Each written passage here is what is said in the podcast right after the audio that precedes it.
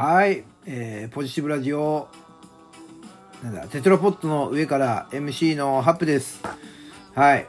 またまた自分の、えー番組のタイトルを忘れそうになってしまいましたが。えっ、ー、とね、あの、僕ね、ものすごくね、怖いものがあるんですよ。みんなもあるでしょ？怖いもの。私ね、特に怖いものがですね、あの、えっ、ー、とね、貨物列車？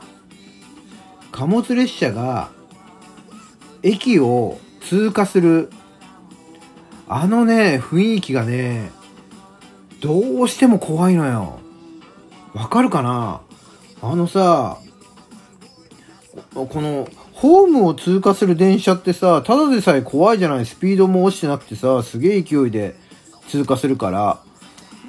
それに合わせてさ、あの貨物列車っていうのはさ、ものすごく武骨でしょ？なんかさ、で、こう乗ってるさ、貨物、ね、乗ってるなんかこう貨物のさ、荷台みたいなものもさ、なんかちょっと微妙に錆びてたりさ、あと、その荷台が乗ってない、その列車だけの部分なんてさ、な、なんかすげえ怖いんだよ、武骨で。このさ、こう、機械がむき出しのものってさ、そうだね、機械むき出しのものってなんとなく怖くないですか？これ多分普段さ、その辺に走ってる自動車とかでも車とかでもさ、外装品が何にもなくてさ、本当に機械、エンジンむき出しでさ、ねえ、ああいうものが走ってたら多分ね、ちょっとね、怖さを感じると思うんだよな。うん。でもそういう意味ではね、その何の装飾もされていないあの貨物列車が、ものすごいスピードで、しかもさ、結構な音を立てるわけじゃない。あの、ガタンゴトン、ガタンゴトンってあの、ね、それと風切り音あれが相まった時ってさ、なんかね、すげえ怖いんだよな。恐怖を感じるんですよね。うん。なんかね、怖い。うん。皆さんにもなんかそういうさ、怖いものってあります？そりゃさ、お化けとかさ、あの、ね、爬虫類系はさ、それは怖いよ。ね、そういうのは怖い、当然ね。あと、そういう爬虫類系、あとはさ、なんか、何？その、ね、なんかまあ、いろいろ、あるじゃん、怖いもの。虫が怖いっていう人もいるしさ。ね。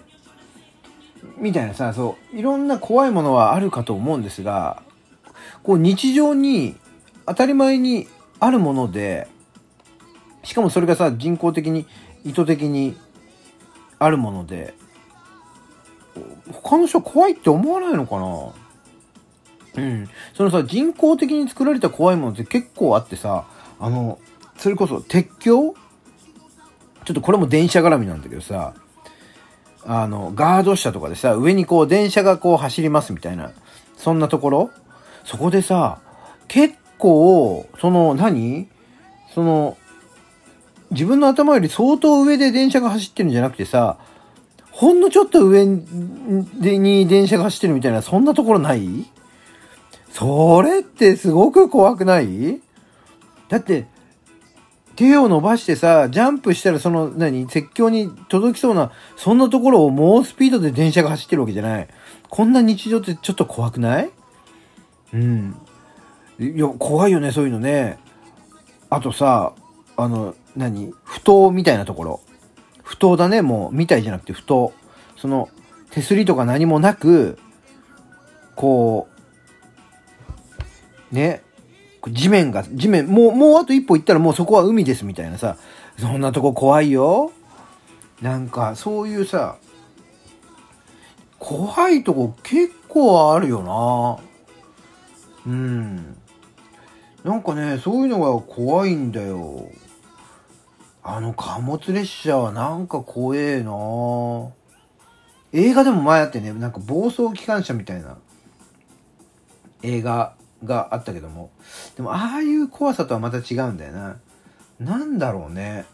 なんかすげえ怖いんだよ。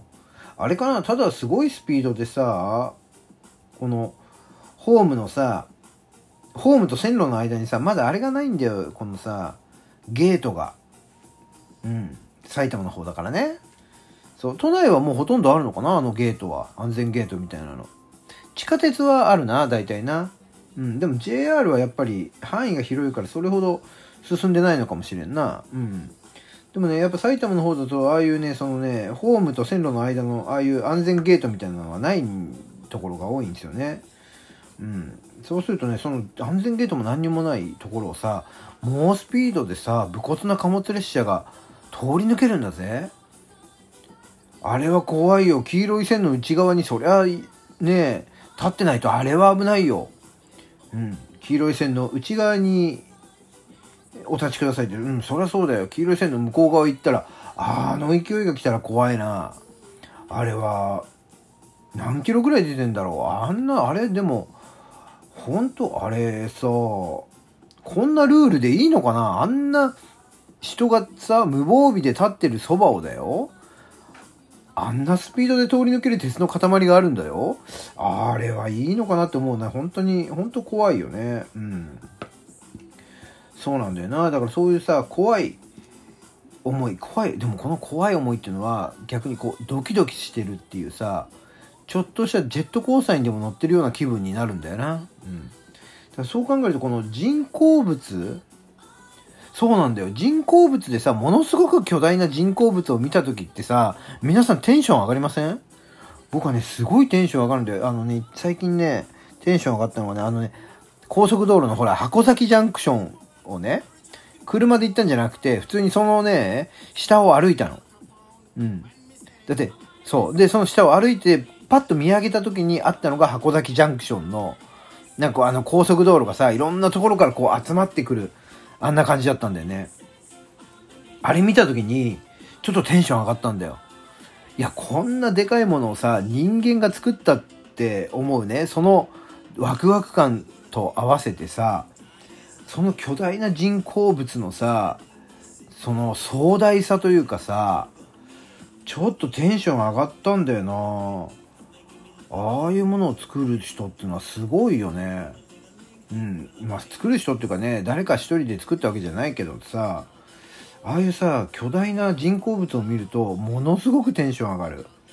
あと、えっ、と、僕がよく行くね、このマラソンコースにあるんだけどね、水門えっ、と、荒川、荒川の上流と下流をこう隔てる水門でね、なんか途中にさ、こう、分岐みたいなのがあって、その、ため池みたいな、溜められる方、貯水できる方の、えー水門なんだけどさ、開けたり閉じたり。